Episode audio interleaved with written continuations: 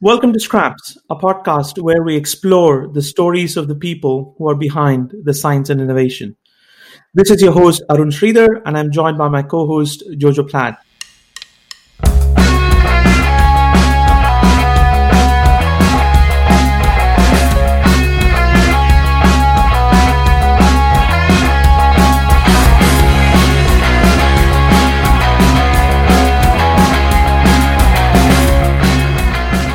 My interest in the topic we're going to discuss today started when I was a graduate student at The Ohio State University. Dr. Lonnie Thompson, who was an accomplished researcher in the area, um, and the university website was filled with stories of his exploits from Antarctica.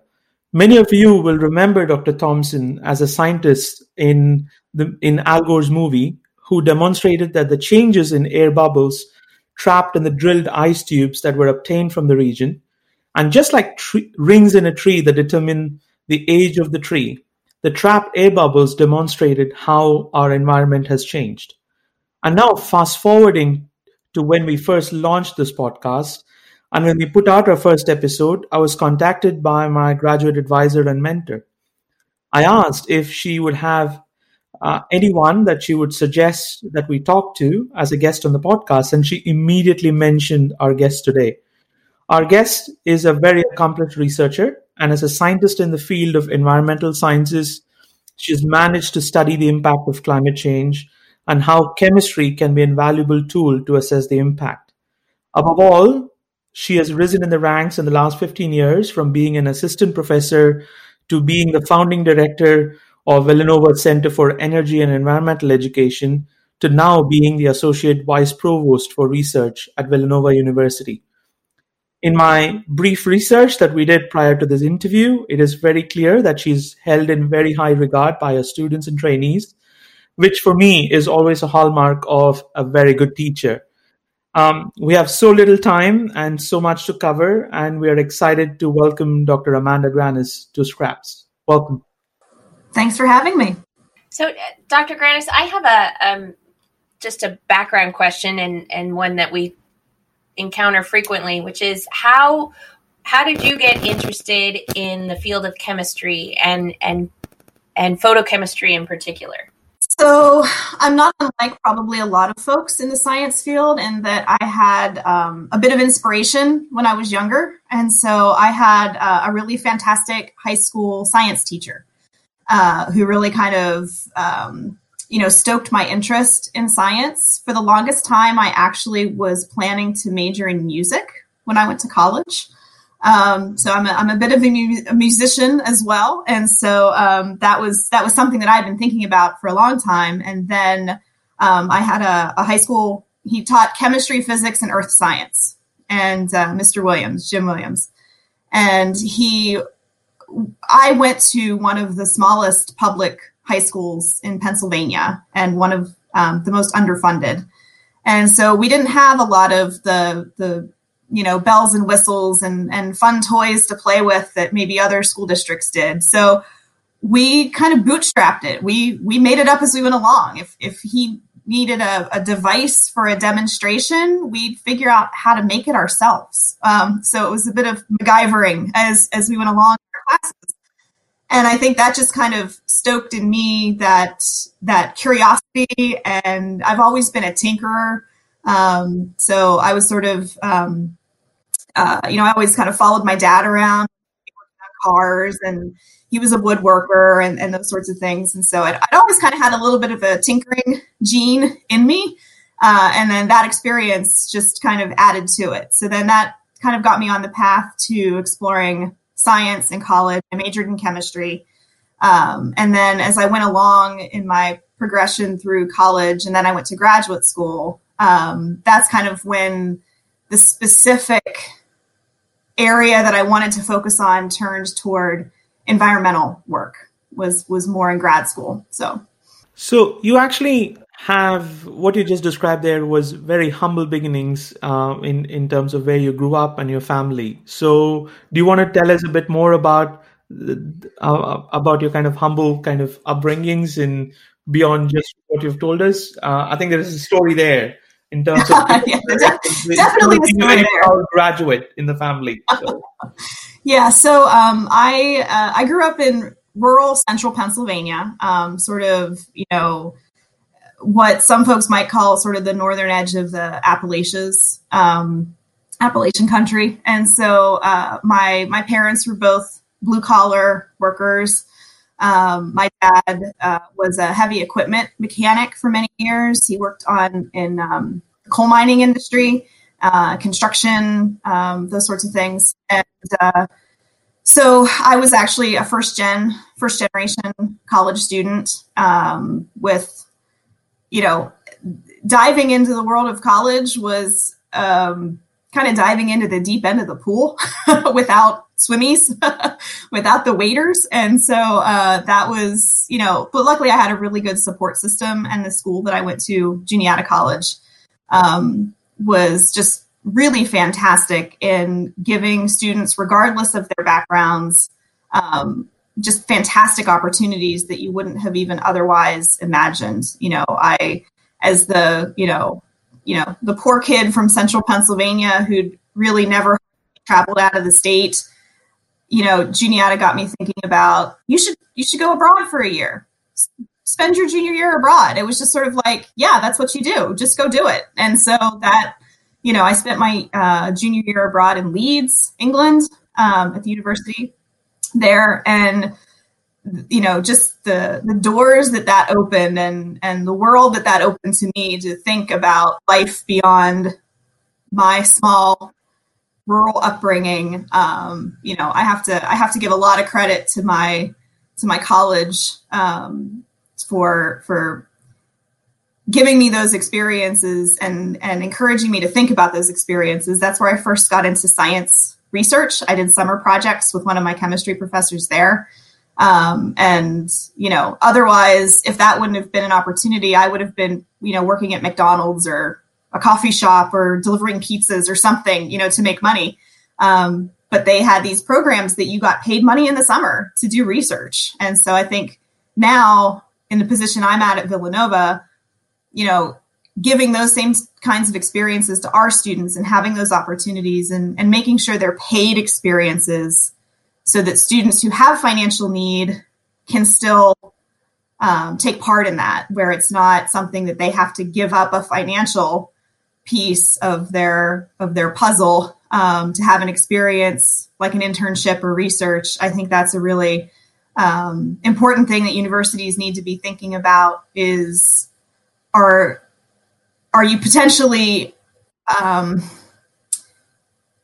reducing opportunities for students from lower socioeconomic groups by how your programs are set up. If you're not paying students over the summer, or if you're not providing them transportation, or if you're not providing them housing, um, then you're you're actually neglecting a significant part of your population who are really smart and really bright and really excited to do this work but there's a financial reality behind that that that needs to be recognized. So that's something that I'm really passionate about now in the role I have at Villanova, making sure that's kind of top of mind for for everyone as they you know, plan these kinds of programs for students.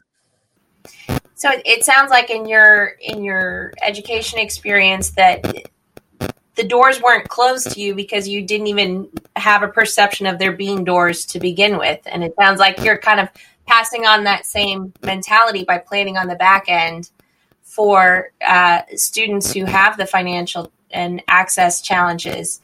Um, so, where where else? How can other people in your position now um, kind of pursue and provide the same kind of thoughtfulness to the programming at their universities?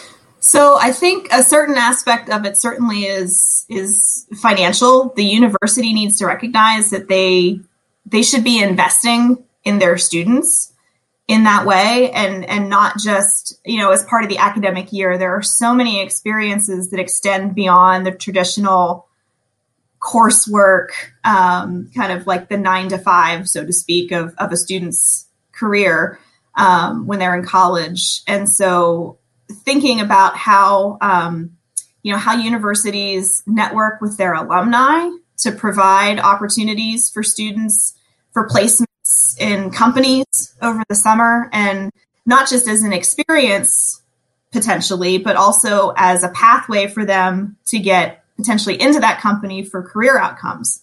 Um, you know, I, you know, we have to be thinking about sort of the whole the whole lifetime of the student, not just the two or four years have them. Um, and so, thinking about how you set up a, a trajectory of success for students, and whether that's by these paid summer research experiences or um, using your networks that you have as a result of your local companies, the local economic connections you might have through your alumni networks, um, thinking about how you set your students up for that longer term success, not just, you know, the GPA metrics or the SAT score metrics and things like that, but how do you kind of set up a student for a lifetime of success um, while taking into account the realities that they're experiencing as they navigate that path? So, and that takes that takes financial um, investment in in the students. So. So you said um, Mr. Williams, your your high school science teacher, was the first one to ignite the passion for science in you. Have there who have been some other role models throughout the course of your education and, and now your career as an educator and researcher? Oh my gosh, so many. um, so I would say at, at sort of each stage in my education and career path, I have been so blessed to have wonderful mentors. I know from the experiences of my colleagues and and friends and just you know the the contacts you make on Twitter and social media. Uh, I know in many cases that's not the norm. Um, that unfortunately, a lot of folks don't get adequate mentorship as they go through. So that's why I'm so passionate about being a mentor to others now that I'm kind of risen through the ranks. Um, but my in, in college, the I had fantastic professors. It was a really small knit community. Um, we only had 1,600 students in total at the whole college. Um, so uh, most everybody knew everybody. And my you know my advisor, who I did the summer research with, each of the summers that I was there, um, he was fantastic. We you know they had seminar series where they would bring people in from other universities or companies to give talks. And they were very diligent about making sure that the students had FaceTime with those folks. So that's actually what got me one of my connections to where I actually went to graduate school, Purdue University. Um, and so that, you know, it's just, it's just kind of thinking about the little things that make an impact.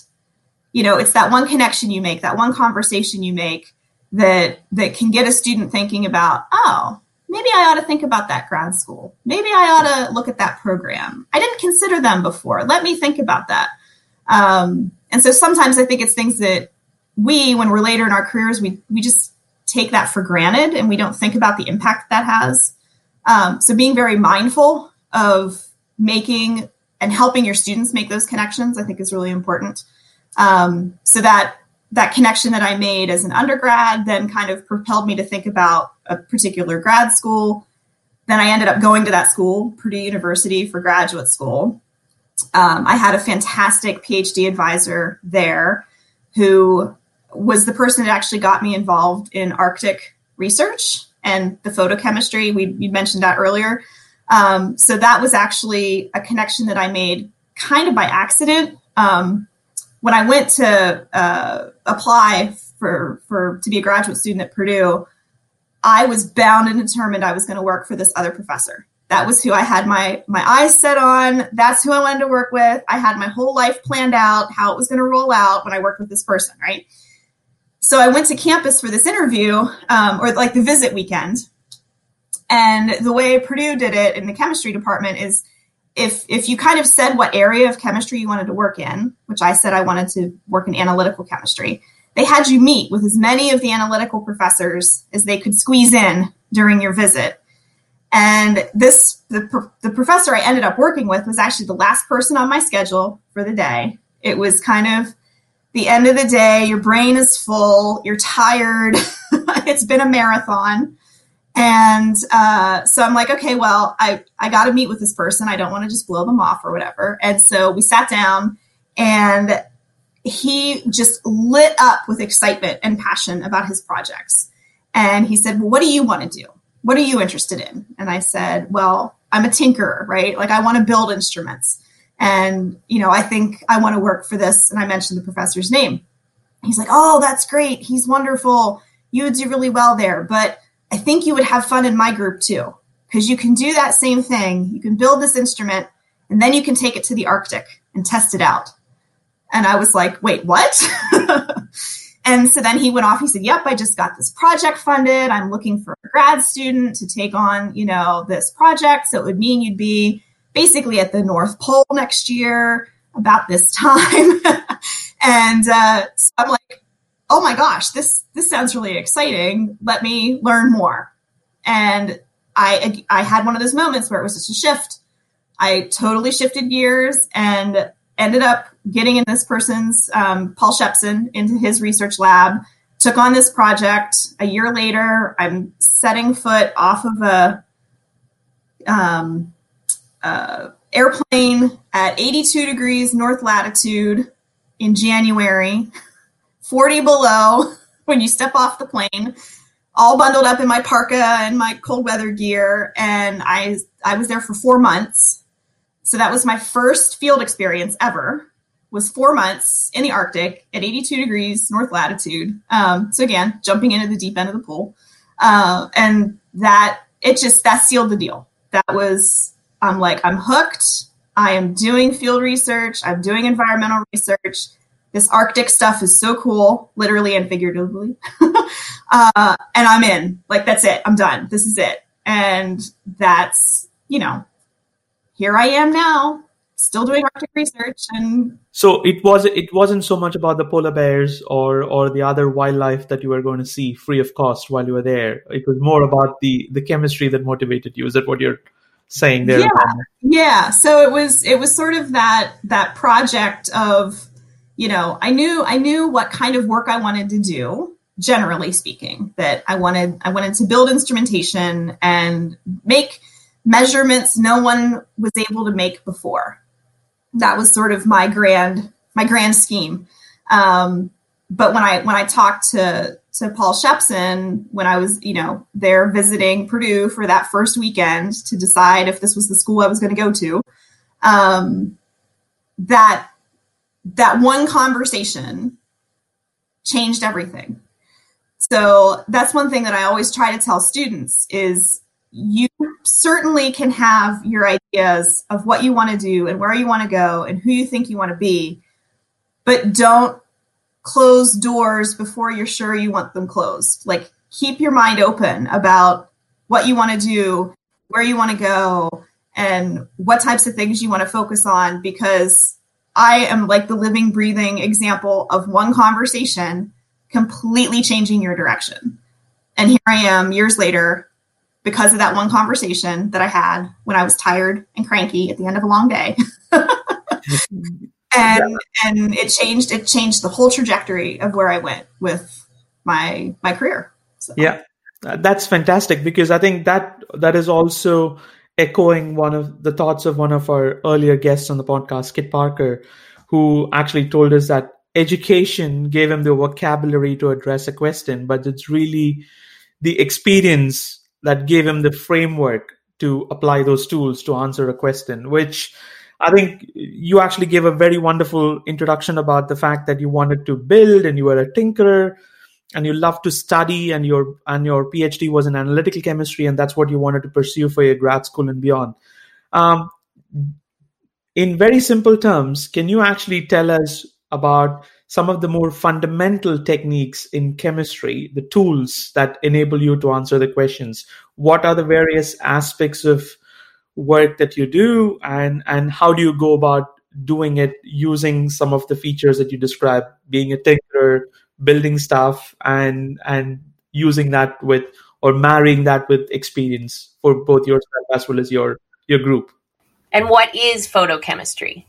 Fundamentally ah yes. Okay. So um so i guess we can kind of peel back the layers of the onion here. Um, so, for those folks that are listening that may not kind of know everything about chemistry and the different fields of it, um, there are various different kind of subfields under the umbrella of chemistry. And so you've got your organic chemists that are working, they do a lot of synthesis and they build molecules. And it's often the organic chemists that are doing pharmaceutical research and, you know, a lot of like the carbon based chemistry, building molecules, uh, doing that sort of stuff. You have inorganic chemists who tend to focus more on metal um, related chemistry. Uh, you've got biochemists who are interested in the biological ties that involve chemistry, you know, a lot, you know, the enzymes and how the things happen in the body and, and, you know, how viruses and bacteria impact processes in the body and that kind of stuff. Um, you've got uh, physical chemistry, which is sort of, um, they're, uh, they're the ones that are sort of tying fundamental kind of physics in how that impacts chemistry. So how, uh, changing the temperature is going to impact how fast a reaction progresses. And, and why is that? And what's the underlying change in that you know in the thermodynamics that make that happen you know? They're the very the the math folks really like physical chemistry. Um, lots of equations in that part. Um, and then there's analytical chemistry which in my mind is one of the coolest fields because we get to touch all the others um, so analytical is typically described as we want to know what's there and how much.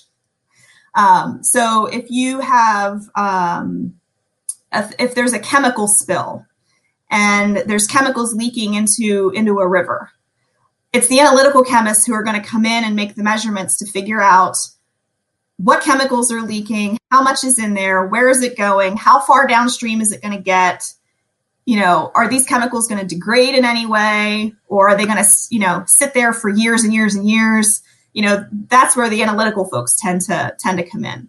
Um, the tools we use to answer those questions are really wide and varied. Um, it can be something as simple as you know you can you can make pH measurements, the you know acidity or how acidic or basic something is.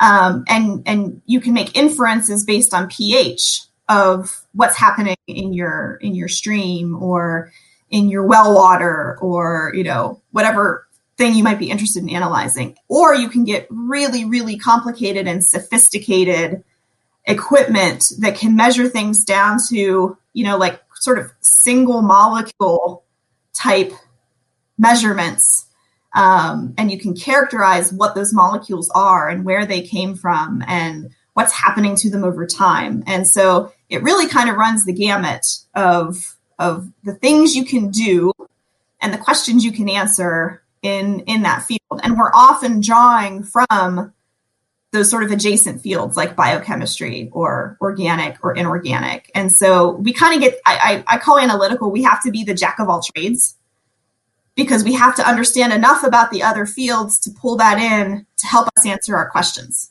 Um, and then make some kind of an assessment of, okay, well, what's the impact then of that? You know, I've, I've made this measurement of this thing and I've found some concentration of some molecule in my food sample. Well, what does that mean? Should I be worried? You know, I, I, I can measure this pesticide is it enough that I care about? You know, so that's where the biochemists come in and they say, ah, nah, you can you can eat lots of that stuff before it hurts you, right? Even though I can measure it at the tiniest, most minuscule concentration.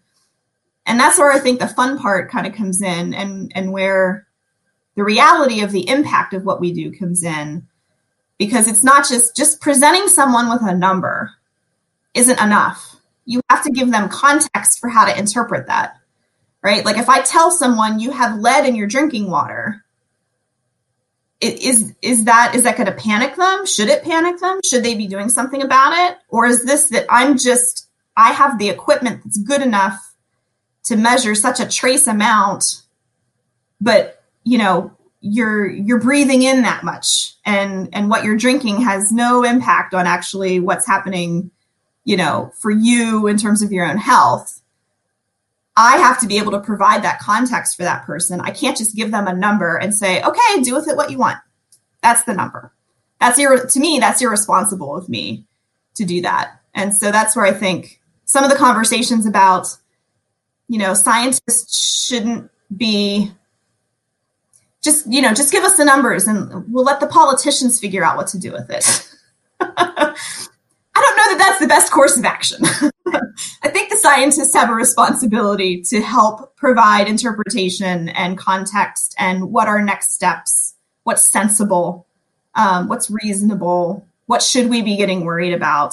Um, that's where I think there's sometimes there's a mismatch in expectations of what scientists should and shouldn't be doing. So I would almost go out on a limb and say that scientists should actually be opinionated and be opinionated driven by facts and data that ultimately enables them to form an opinion and as a result of that opinion form a recommendation. What the decision makers do as a result of that recommendation or opinion is left to them. Ideally in matters like these that ultimately dictates how much toxic chemicals there are in a certain kind of potable water or or kind of oil spill uh, in in the sea or other aspects of food additives and how much is permissible, etc. I think I would probably argue that scientists should actually be the decision makers that ultimately uh, act on the opinion that are given by other scientists. Uh, so, but th- that is my personal opinion. I, I think that it should be data driven decision, and I'm sure you would agree on that. But that's not, I think, where we are, and uh, it's sometimes in in science. I think the most important aspect of this, and especially when you talk about small quantities or minuscule quantities that you can still measure using your analytical techniques, how do you, as a scientist, and I think it's important for people to understand when you're measuring something that that small, preferably in some cases parts per million or, or other aspects, how do you ensure that it is accurate, it is reproducible, and reliable data that you can ultimately take to form an opinion? Mm-hmm. So that is um, basically the bread and butter of an analytical chemist's day to day. We are very um, tied to two terms, and that's accuracy and precision. So accuracy is how how good am I at getting the right number, the accurate number, the number that represents what's really there. Um, and then there's precision, which is, you know, if you give me 10 different samples from the same source and I make that measurement 10 different times, am I getting the same number each time? Or is my methodology giving me variability that isn't really representative of what's in the sample? It's, it's, um, an artifact in a way of, of my, my analytical technique. Um, and so we have there are there are books written about how to ensure um, you know wh- what we would call like quality control and quality assurance. Um, you know the quality of your measurements and that you're getting the accurate information and you can get that time after time after time measurement after measurement after measurement. Um, so often there's a lot of different ways to get at that. Um, there are we always work with what we call standards so if you're measuring something like, um, you know, a pesticide in in water runoff, um, you would have a, a known sample of that pesticide. You could, you know, you can buy these from chemical companies, or you might have to synthesize it on your own, or or whatever. But you would have a known amount of that material that you're always comparing to. Um, so you have your sample that has some unknown amount in it, and then you have samples that you have made that you know because you made them yourselves with known quantities of known materials and you can compare how how are those measurements lining up with each other. Um, so that's comparison to standards. Uh, you can do all sorts of other things where sometimes we don't have really good um, you know there's all these sort of new new products that are emerging. Um, so one one question i didn't answer of jojo's i just recognized was i didn't talk about what photochemistry was um, so photochemistry is basically chemistry that's driven by light. And as an environmental chemist, the, typically the light we care about is the sun. so what we often find is you you have something that's exposed to sunlight and it will undergo some chemical reaction and turn into something else. Um, and so sometimes, because this is basically Mother Nature's chemistry at work, um, sometimes the things that that those original materials um, turn into they're new things that we don't we don't have in our chemical catalog we can't go order it from a company to then do comparisons. So that's where often we then partner up with the organic chemists and we say, hey, I need you to make me some of this stuff so that I have my standards, so that I can go out and measure these things and make the comparison. So we we got um, you were talking about working with the um, organic chemist to help you create that sample library so that you have standards. Yeah. So I think that's one of the things that I really enjoy about chemistry is that we're so we tie to so many other areas like we, we're interdisciplinary and so if you if you make sure you have the right connections and the right collaborations even though synthesis isn't my shtick like that's not my interest and not my expertise and not what gets me excited i can go down the hall to my friend or i can call up the colleague at another institution and say hey, I've got this issue. Can you help me out with it? And then you can kind of put the ball in their court and they can help you and then, you know, come back and you've got the work, the stuff you need and they've, you know, done what they've needed to do and, you know, you move on with, with the problem you're trying to solve. So, um, that's, to me, that's a really fun aspect of chemistry in particular, but I think a lot of science and especially now that science is kind of moving to be thinking about these really big problems um, no one individual field is going to solve a particular problem like you know environmental pollution um, or or green chemistry um, or clean energy that sort of thing. We all really have to come together and bring our various different areas of expertise together to work on solving a problem and so you know having those collaboration skills and communication skills I think is really vital. So, you know, kind of going back to that student mentorship piece from earlier, you know, I think that's one of the key things that I try to train for for my students is that they have those a lot of people call them soft skills. I don't think that gives enough credence to how important those skills are. That makes it sound like, well, it would be nice if you had that. Like, no, these are critical skills that students need to have because if you can't communicate and collaborate and, and do that effectively, you're not going to be an effective scientist, not in today's age.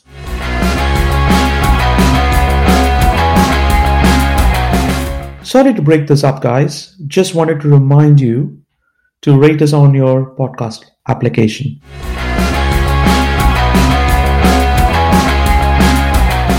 So I, I think you've you've kind of led us up beautifully to the big question that everybody wants to ask, and and I'm sure that when people discover your field of expertise, that you get this question a lot. So you've teed us up well with providing context, and that a number doesn't mean anything without that context, and then also delving into accuracy and precision, and then you you I think you called her Mother Nature as a chemist.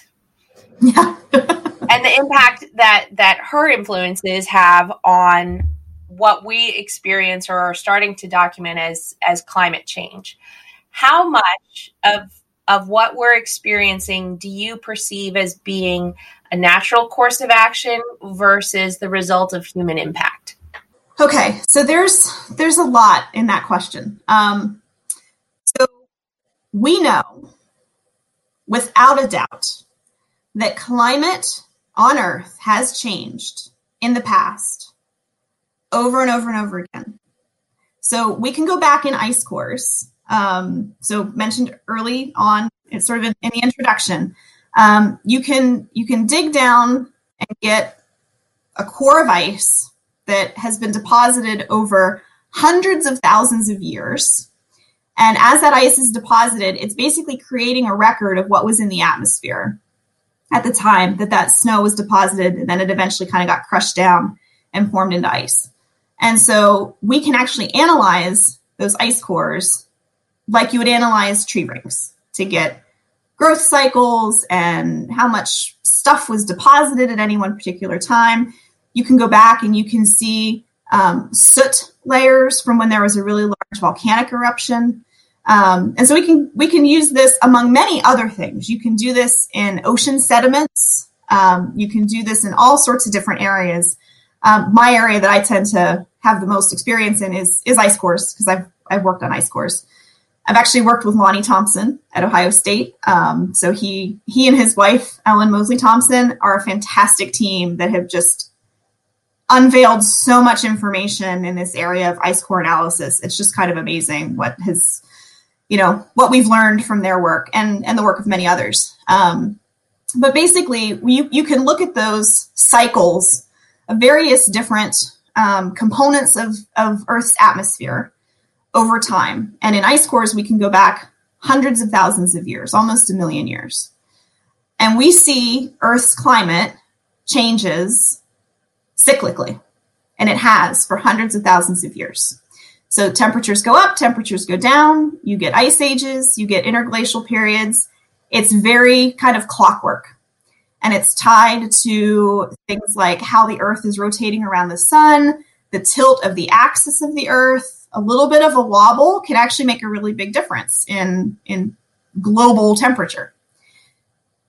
What we also know from the same scientists that teased out this long history of climate perturbations on Earth, what we also know from those same scientists is we have exacerbated the warming of this planet at a rate much faster than any warming we have ever seen in what we can track historically in these chemical and physical records on Earth. So that is a fact that is known. Many different scientists have confirmed it in various different records. Um, so, one of the things that, as an analytical chemist, we always like to have is at least two different ways to confirm something. So two different methods that are that are looking at it from two completely different ways. It's it's if one method might be biased, you have a separate independent method that can give you that same piece of information. Well, we have that data in climate science. So you can look at um, you know things that are you you, you can look at how um, ocean sediments and different measurements of things in ocean sediments. You can look at ice cores. Uh, you can look at fossil records and things that are preserved in these like coccolithophores and, and different things like that. There are all these different ways, and everyone has independently confirmed the same story. So our thermometers only go back so far, right? So we have the human record that we've been able to capture since the time that we've had weather records and thermometers and temperatures being recorded. And that gets us back so far. But then we have to rely on basically Mother Earth's chemistry, um, Mother Nature's chemistry, to, to tell us what happened before humans walked the planet. So the same scientists that teased out this story um, this information about what happened on planet Earth hundreds of thousands and millions of years ago. Those same scientists are the ones that are telling us, based on the trajectory of how our temperatures are changing, how fast they're changing, what the CO2 level in the atmosphere is now, how that ties to temperature. Those same scientists are the ones that are saying this can only be due to fossil fuel burning. That is what is, has exacerbated the increase in temperature that we are seeing now that are we are now seeing impacts of that locally. So we're seeing unprecedented hurricane seasons. We're seeing unprecedented strengthening of hurricanes where they're strengthening far more quickly over the same, you know, hurricane track as anything that has happened and when we've recorded it.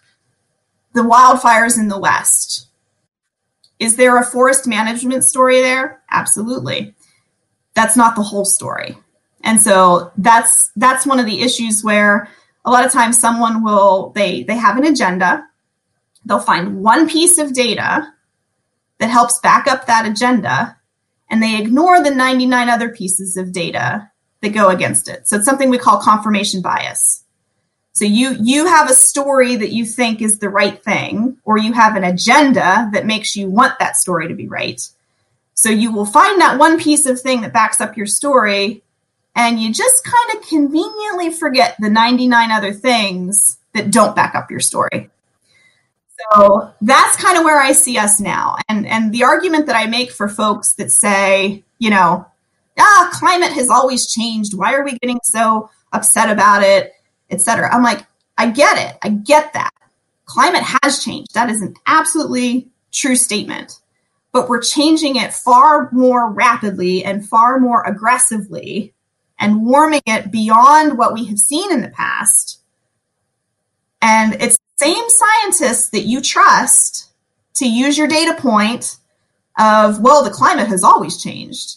So you'll trust the scientists on that point, but you won't trust us on this piece of data that we're trying to tell you is an important piece of data that you need to pay attention to. So that's where sometimes I get a little frustrated because it's like don't don't use us and our data to back up one part of your story and then conveniently ignore the other part of the story that we are trying to convey. So sorry. That's a little soapbox there. Yeah. So oh, a couple a couple a couple things come to mind. So something that sort of really um, strikes strikes at my heart is on on the side of those who are saying, you know, climate change is happening, it's it's man-made, we need to do something about it. In some cases, not all, but in some cases there has been a very strident tone that those folks take. There's often been a very um, sort of like the blame game being played. And what what really kind of breaks my heart is when you hear these um, narratives about um, you know the the the evils of those who are working in the fossil fuel industry. And while I certainly understand that that those at sort of the highest levels of decision making in the CEOs, there's accountability there that they need that that has to happen. These fossil fuel companies have known for decades they we we have documents, their own internal documents that say burning fossil fuels is causing climate change, but there's enough money in here that it's worth it, basically. um, it's when that um, frustration, I guess, comes down to like an individual worker, and you see people getting in the face of like, you know, coal miners and and folks at, at you know political rallies and stuff. And and there's this sense of like they're an evildoer. My dad was a coal miner. You know coal put food on our table and paid the mortgage when i was growing up. And so it breaks my heart when it gets like personal like that. Like we we need to take that personal piece out of it. And again like the data driven decisions right and this is where if, if if things impacted people personally, I think they would be much more apt to make changes in their day to day or in what they're advocating for, in what they're investing in. Um, you know what what kind of companies are part of their mutual funds. You can you can get investment strategies that do not have fossil fuels included, right? Um, giving people that information I think is important, but until it's something that hits them personally. And that's one of the problems with climate change is those of us in the most developed countries are not going to feel the impacts nearly as quickly. Yeah, absolutely. So it's neither ignorance nor lack of understanding, but it is just circumstantial deniability which seems to plague the system here. For for, for someone like me who comes from more tropical climates, which is where I originally come from, the variance in the amount of monsoons that we get in India and the amount of rainfall and the periods and the extremes of how you can go through extensive periods of droughts, get unseasonal rains that will completely kind of um, make harvests and agriculture kind of look for those processes to actually go down the drain. We kind of see examples of that throughout every single month as we kind of go by year after year. Um, and I'm just going to ask you one more thing. I think you expressed your deep felt kind of uh, feelings as a scientist. But in my case, I actually have a young daughter. And I think one of the key things that kids now learn, which is extremely good, is that they understand climate change as a science. But in general society, they are always exposed to various similar arguments of deniability or uh, etc. So, how does a young child comprehend these, and what arguments should they go look for to ultimately um, convey a message that informs uh, their argument to a person who doesn't really understand this. As those in poorer countries, in developing countries where, where sea level rise is going to take out entire villages. Um, and those folks don't have as much of a voice in trying to make policy change, in trying to help companies understand there's a different way to go here. And there's actually a more profitable way to go if you get past the, just thinking about this quarter's returns, right? So we have to kind of think about this is there's a little bit of a longer game here. And so, you know, one of the things that the and I've for years known, yes, there's these impacts and I I know the data and I I read the papers and I help review the papers and all of that, but it didn't really hit me personally until I was working in um, Alaska, where there was an indigenous, a pretty substantial indigenous population in the town we were at, um, Barrow, Alaska. And so we were out working on the sea ice, and one of the elders came out. Um, they were actually getting ready for um, hunting season and whaling and fishing and things. And they were going out and kind of scoping out the sea ice and where they might set up um, to do, you know, that season's um, hunt. And he saw us out there working and he came over and he was really interested in the science. And we had a whole conversation about the science that was happening and what we were doing and why we were there and what we were sampling. And, um, and he, he started telling stories about how they, so what they do is they dig down into the permafrost. So it's frozen ground um, and that's where they s- uh, store their meat over the winter to keep it frozen. It's it's you know built-in freezer, so to speak, without a plug. and so he told us stories about how over the past decade or so they had lost like half of their meat stores in some seasons because that permafrost was thawing and it warmed the meat and they they had they had to throw out spoiled meat. Um, and so there were there were times where the community they were worried like they were they were to the point where they were going to have to ration right? And so you know he told us stories about that. Sort of these these anecdotal things right that that everyone says like oh that's just a that's just a one off right? But he had sort of decades of these stories built up. And one of the last things he said when we were out on the sea ice talking was that his his people he said we can't read the ice anymore. So there's they have this whole sort of um, you know this knowledge base build up just from experience of they can tell like when they're out on the sea ice that there's you know there's a crevasse under that snow. So don't drive your snowmobile over there or you'll fall through, right? Or they can tell when ice is going to break up or when it's getting fragile or when it's forming and really solid, right? Like they they just have this experience base that they can see that. So they he would say that that's that's what they call reading the ice. So fast forward a year, the same man is out hunting on the tundra and he takes his snowmobile over a river that's frozen over and he goes through the ice and he dies. And it, that conversation haunts me to this day because I wonder if it's because he couldn't read the ice. Sorry. um, so that made it personal for me because it makes me wonder we'll never know. We, we won't have a data measurement to say, oh, yeah, that's what happened. But me putting two and two together, I mean, he, he was in his 70s. Like he knew he knew this area. He grew up there and it's a it's a trip he would have made year over year over year. And it makes me wonder: is it because we know, you know, river ice and all of that that's thinning too, just along with everything else? Um, was there something that day that he misread and thought it was safer than it was? And then he he died. He died. So that that's one that haunts me, and that's one that makes it personal for me. So. That, yeah, that that's a tough one, and I think um, every, everybody kind of wonders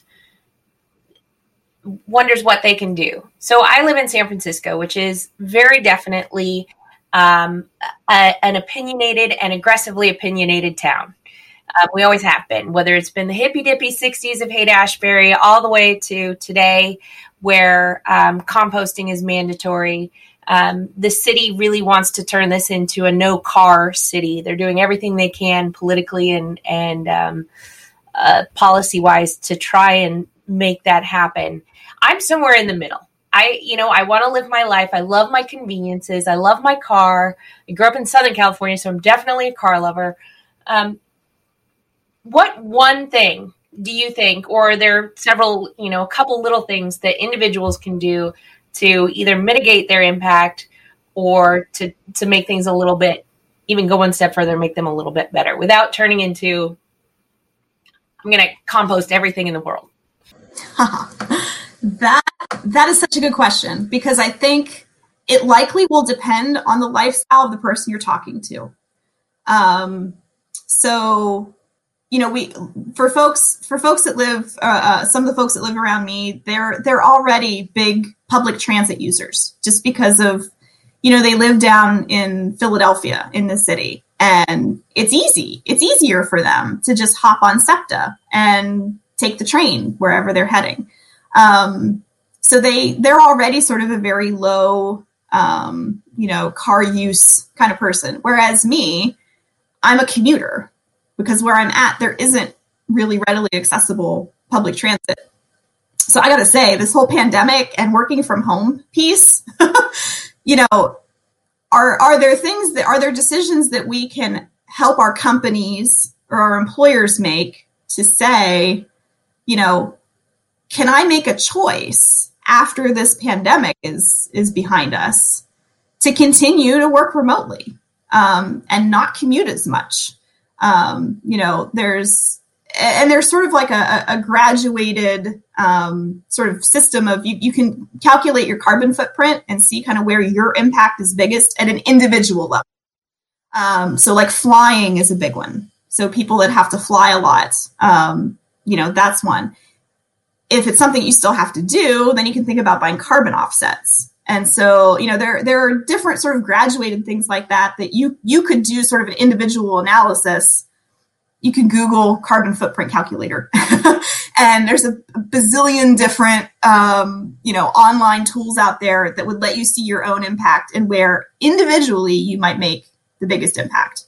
Um, I think collectively, however, we have a much better chance of making the impact we need if we're acting in a concerted fashion collectively. Because the biggest thing and the quickest thing we can do is get off entirely our reliance on fossil fuels. And to me, that's a no brainer argument because we know if, again, thinking the long game, we're going to run out of fossil fuels. And it's not, it's not necessarily that we're going to run out uh, let me correct that. There's scads of fossil fuels there. It's when do when do you reach that point that it's no longer economically viable to recover the fossil fuels? When the company is not going to make enough money by drilling the you know drilling a hole deeper or putting more technology into getting that last little bit out. So you're going to reach this tipping point where the companies are going to say it's no longer economically viable to get that out of the ground. So there are ways that we could we could basically kind of push that further. If you take away the subsidies, there are a lot of subsidies that the fossil fuel industry is getting that people don't recognize. Um, so folks that are you know really fiscally conservative, if you did some homework on that, you would probably be pretty angry um, but the fossil fuel industry has a really great communication and marketing department, not unlike that of tobacco in the 50s, um, that's putting out a lot of misinformation. And so we need to combat the misinformation. We need to get to a point where we convince the fossil fuel companies, whether it's through reducing the subsidies, changing the system so that there's a carbon tax, whatever it is, that pushes the economic conversation toward people having people recognize there is economic value in developing and putting in place already existing technologies that we have in the renewable energy sphere. And that's that's one of those ones that it's going to have to be your vote is going to count. You got to get people in office that can recognize this and aren't beholden to the companies that are subsidizing their political campaigns. Um, I'm just I'm just going to tell it frank. um, so I think your vote is one of the most important things you can do to help change the direction of where things are going, and then whatever other sort of public pressure we can put on companies to get things moved in the right direction where they see there is economic benefit here there are far more jobs that we could generate in a renewable energy infusion in infrastructure than there ever will be in propping up a dying fossil fuel industry. That's the recognition we have to have at all levels policy, you know, economic, the companies, they know it. They know it. It's just easier right now to maintain the status quo because that's the infrastructure we have. That's how their companies are set up. That's the pressure they're getting from their own stakeholders. We have to shift that conversation. More interesting things. So you spent your whole career. I mean, you actually study about Arctic ice and using. Uh, you, I mean, you actually use techniques there. So among the various other places in the Earth, what are the the interesting places to study climate change beyond just Antarctic and the Arctic? That is also something that that people in other areas uh, and, and in other parts of the world would very much love to understand. And where where is the field going beyond just looking at ice caps? Yeah. So so one of the reasons people focused in uh, in the Arctic and Antarctic is because that's where we're seeing climate change happening the fastest on Earth. So it's warming like five or six times faster in the Arctic than it is other places. But the entire Earth system is connected. So we can learn how the things that are happening in the Arctic are going to impact things everywhere else on Earth. Um, but you know, there are all sorts of things that again, this idea of, of the, the local connection, what's happening in my day to day, what's going to happen in my community. Um, there are already really great research projects that are happening tied to those local impacts. Um, so I have colleagues who are studying these sort of coastal systems and they're they're doing um, these what we call microcosm experiments, where they kind of set up a little mini um, mini environment chamber, so to speak. Um, so then they can change it um, on you know to their own parameters and see what what the effect is. Um, and so there are people that are studying, you know, if you get more saltwater intrusion, so if sea level rises and you get more saltwater intrusion farther inland, how is that going to change groundwater quality? How is that going to change the vegetation that's growing? Um, you know, one of the questions is these coastal areas that have um, a certain type of uh, sort of vegetation setup that actually helps protect that coastal area from um, hurricanes, like the flooding and the and the tidal surge and all that that comes with hurricanes. There, there is research that is that's showing that if more of that salt water intrudes just as a result of a little bit of sea sea level rise, the vegetation is going to change, and you actually lose that protective kind of um, barrier, so to speak.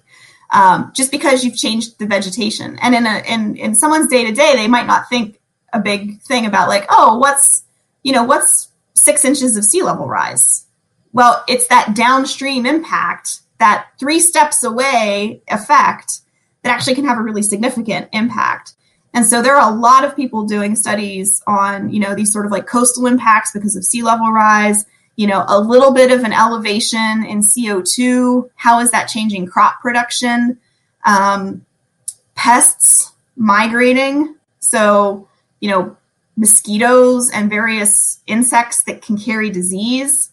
Um, with people doing modeling studies for temperature change and just a little bit of a temperature change, it kind of shifts things a little bit north. You could start seeing things like Zika far farther north than we ever would have before. You know, like the whole malaria question might start coming up again, right? In areas that never would have had to have thought about it before. Um, so it's it's it's all of these with one piece of data. When you say global temperature is going to rise two degrees Celsius, that means nothing to the average person. You have to take it the three steps forward to say, because of that change, then this happens, then that happens, then that happens. And you're going to be really sorry when you see that happen, right? That um, context again it's the context. It's the context that's really important. That unfortunately, you often lose the context in the 30 second soundbite on CNN or Fox News or whatever, right? Like that's what gets lost. And so, again, it kind of goes back to communication, right? Having people that are willing to listen to each other, to understand how we kind of need to talk about these things, that scientists need to be part of the communication piece of this. And we need to be willing to go out and talk about these things and engage with people and listen when they go off on the tangents and and bring them back in and and say okay yeah but you know and and bring it back to the data the impact the context and how it impacts that person you're talking to and make it personal for them, which means understanding them. We can't just talk at people. We have to understand who they are, what motivates them, what drives them, what do they care about, and connect it to that thing. That's the only way, in my mind, we're going to make progress on this. Because if everyone just hunkers down in their, you know, their stance, right? Like you envision the fighter that's like got their fists up. Like we got to get people to get their fists down. And get out of the fighting stance and actually talk to each other. So, so you're a psychologist too. Apparently, I play one on TV. No, it's, it's, it's great though. I mean, there's, I think that the the art of active listening is has been lost, and understanding the person that you're talking to can, um, if you want to be self serving, it can help you win arguments. If that's your only, even if that's your only motivation. But I, I like your um, your commitment to looking at things three steps forward. And I think that brings us back a little bit to one of your programs at Villanova, which is Visible. Can you can you talk to us a little bit about that and the leadership opportunities there? Yeah. Um, so Visible is uh, a, an initiative that we launched out of a National Science Foundation grant that we received in late 2018 from the Advance program. So the Advance program at the National Science Foundation is um, geared toward uh, having women in STEM, having women advance in STEM, getting women in the pipeline for STEM um, jobs and careers. And our our focus at Villanova was essentially recognizing that Villanova as an institution is one that we're an institution sort of in transition. So we've recently, in the last few years, we made the jump to a national research university. Um, we are embarking on a new strategic plan. Uh, we've had a number of leadership changes. And so that's a lot of change for an institution to navigate just in and of itself. And there's a lot of literature that shows that in times of change and pressure and transition, that's often when we tend to kind of fall back to our status quo, what's comfortable, what's easy, you know, because we're working on changing so many other things, right? Like we're working on advancing so many other things that our our strategic worry was that would we, in terms of sort of faculty career progression, um, how we're showing up for our students, how we're mentoring um, women in STEM, will we accidentally, not because it was an intention, but just because it's it's just it's kind of the psychology behind change management, um, would we kind of accidentally cement in policies or processes or procedures that were inadvertently icing women out of STEM, either because we couldn't get them in and hired as new faculty,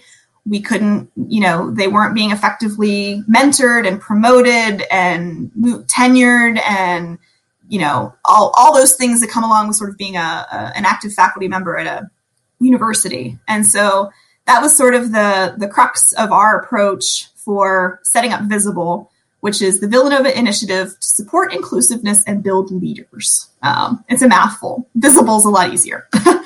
but the idea is tr- trying to make visible the invisible things that tend to stymie women's careers in STEM. Um, so that's what we're kind of using this initiative and the funding from NSF to look at, at at a broad institutional basis. How are we as an institution proactively working to keep women and other marginalized groups that have historically been underrepresented in STEM? How are we getting them in the system? How are we keeping them? How are we promoting them? How are we making them feel valued as part of the community? so that they have job satisfaction and want to stay right you know there's a lot of there's a lot of resources that are put into recruiting these really talented bright minds if we don't have a, a culture and a community that makes them want to stay then that's a huge lost opportunity if they go somewhere else right so so that's kind of the the umbrella of what of what visible is and we're we're funded for a number of years and then we hope to actually institutionalize it even after the nsf funding goes away to be, uh, you know, a sustainable operation at at Villanova. So, yeah. So, and for the last few years, you've actually moved to a more senior leadership role in in the university. From a leadership perspective, what are your biggest challenges, Amanda, uh, as as you progress through your your daily work uh, there? Oh, so many challenges. Um, I'd say every, you know, being in the role that I'm in, which is essentially chief research officer, um, at an institution that's kind of coming into its own in its research identity, it has been such a fun adventure, um, but also really challenging because it makes you realize that a lot of the a lot of the systems and supports and infrastructure that other, you know, the far more established universities that have been kind of at this for decades, um, they sort of take for granted we're building. Um, and so that's, it's been challenging, but that's been the really fun part because what it means is we can build it the way we need it and the way we want it. We're not tied in to this system of, well, that's the way we've always done it, right? So we actually did a lot of benchmarking and we looked at other universities to see like what they've done well, what hasn't worked well, what we can adapt and change and and do our way, the way that's going to work for us versus try to fit somebody else's model into into ours. So what I always say when I'm talking to, you know, more senior leadership is like I fight tooth and nail against the whole keeping up with the Joneses right? Like we shouldn't do it just because that other peer aspirational institution is doing it. We need to do it because it's right for us and it's right for Villanova and it's right for our community. Yeah. Um, and yeah. not not chase the next thing, not do that whole keep up with the Joneses model in higher ed. I think I think there's a different way to go about things and we're in that that space where we can try those things and we can do those things. And I think that's what really makes my particular job really exciting. Um, and what kind of keeps me keeps me getting out of bed every morning. That's fantastic, and that looks like a great opportunity as well. So, uh, and and best wishes to continue doing that. Um, and just to close here, we are actually told that you're a great vial labeler. Uh, what's what's the story behind that? Uh, a vial labeler. um, Yeah, so we have, oh gosh, so, so many samples, right? So all of our samples, well, many of our samples, the certain types of measurements we make, they go in these little tiny vials that go on an instrument and then the instrument kind of does its thing and makes its its measurements. And so um, my students i always i always want my students to be running the instruments and learning the instruments. And you know i always make them draw me a flow diagram for what's happening in the instrument like they have to understand. And so um, some people tend to have tend to have this sense of like oh well you you do the grunt work and i do you know as as the as the senior person i i will work with the expensive piece of equipment right I'm the complete opposite. I'm the one that's like, student, you need to learn how to run this expensive piece of equipment because that's what you're to have to do when you go out in real life and you know get a job in industry or something. Um, let me do the grunt work.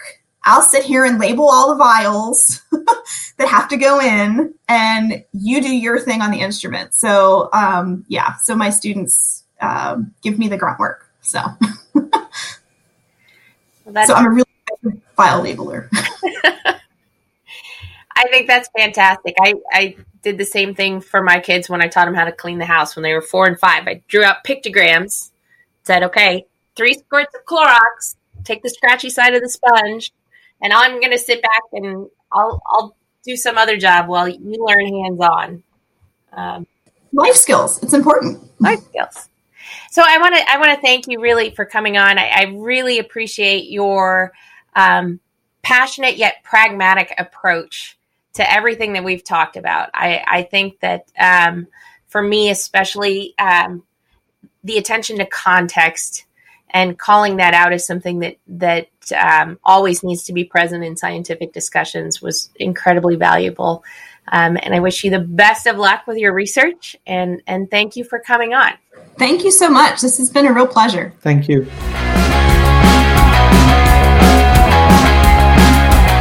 Our sound editor is Sayantan Chandran.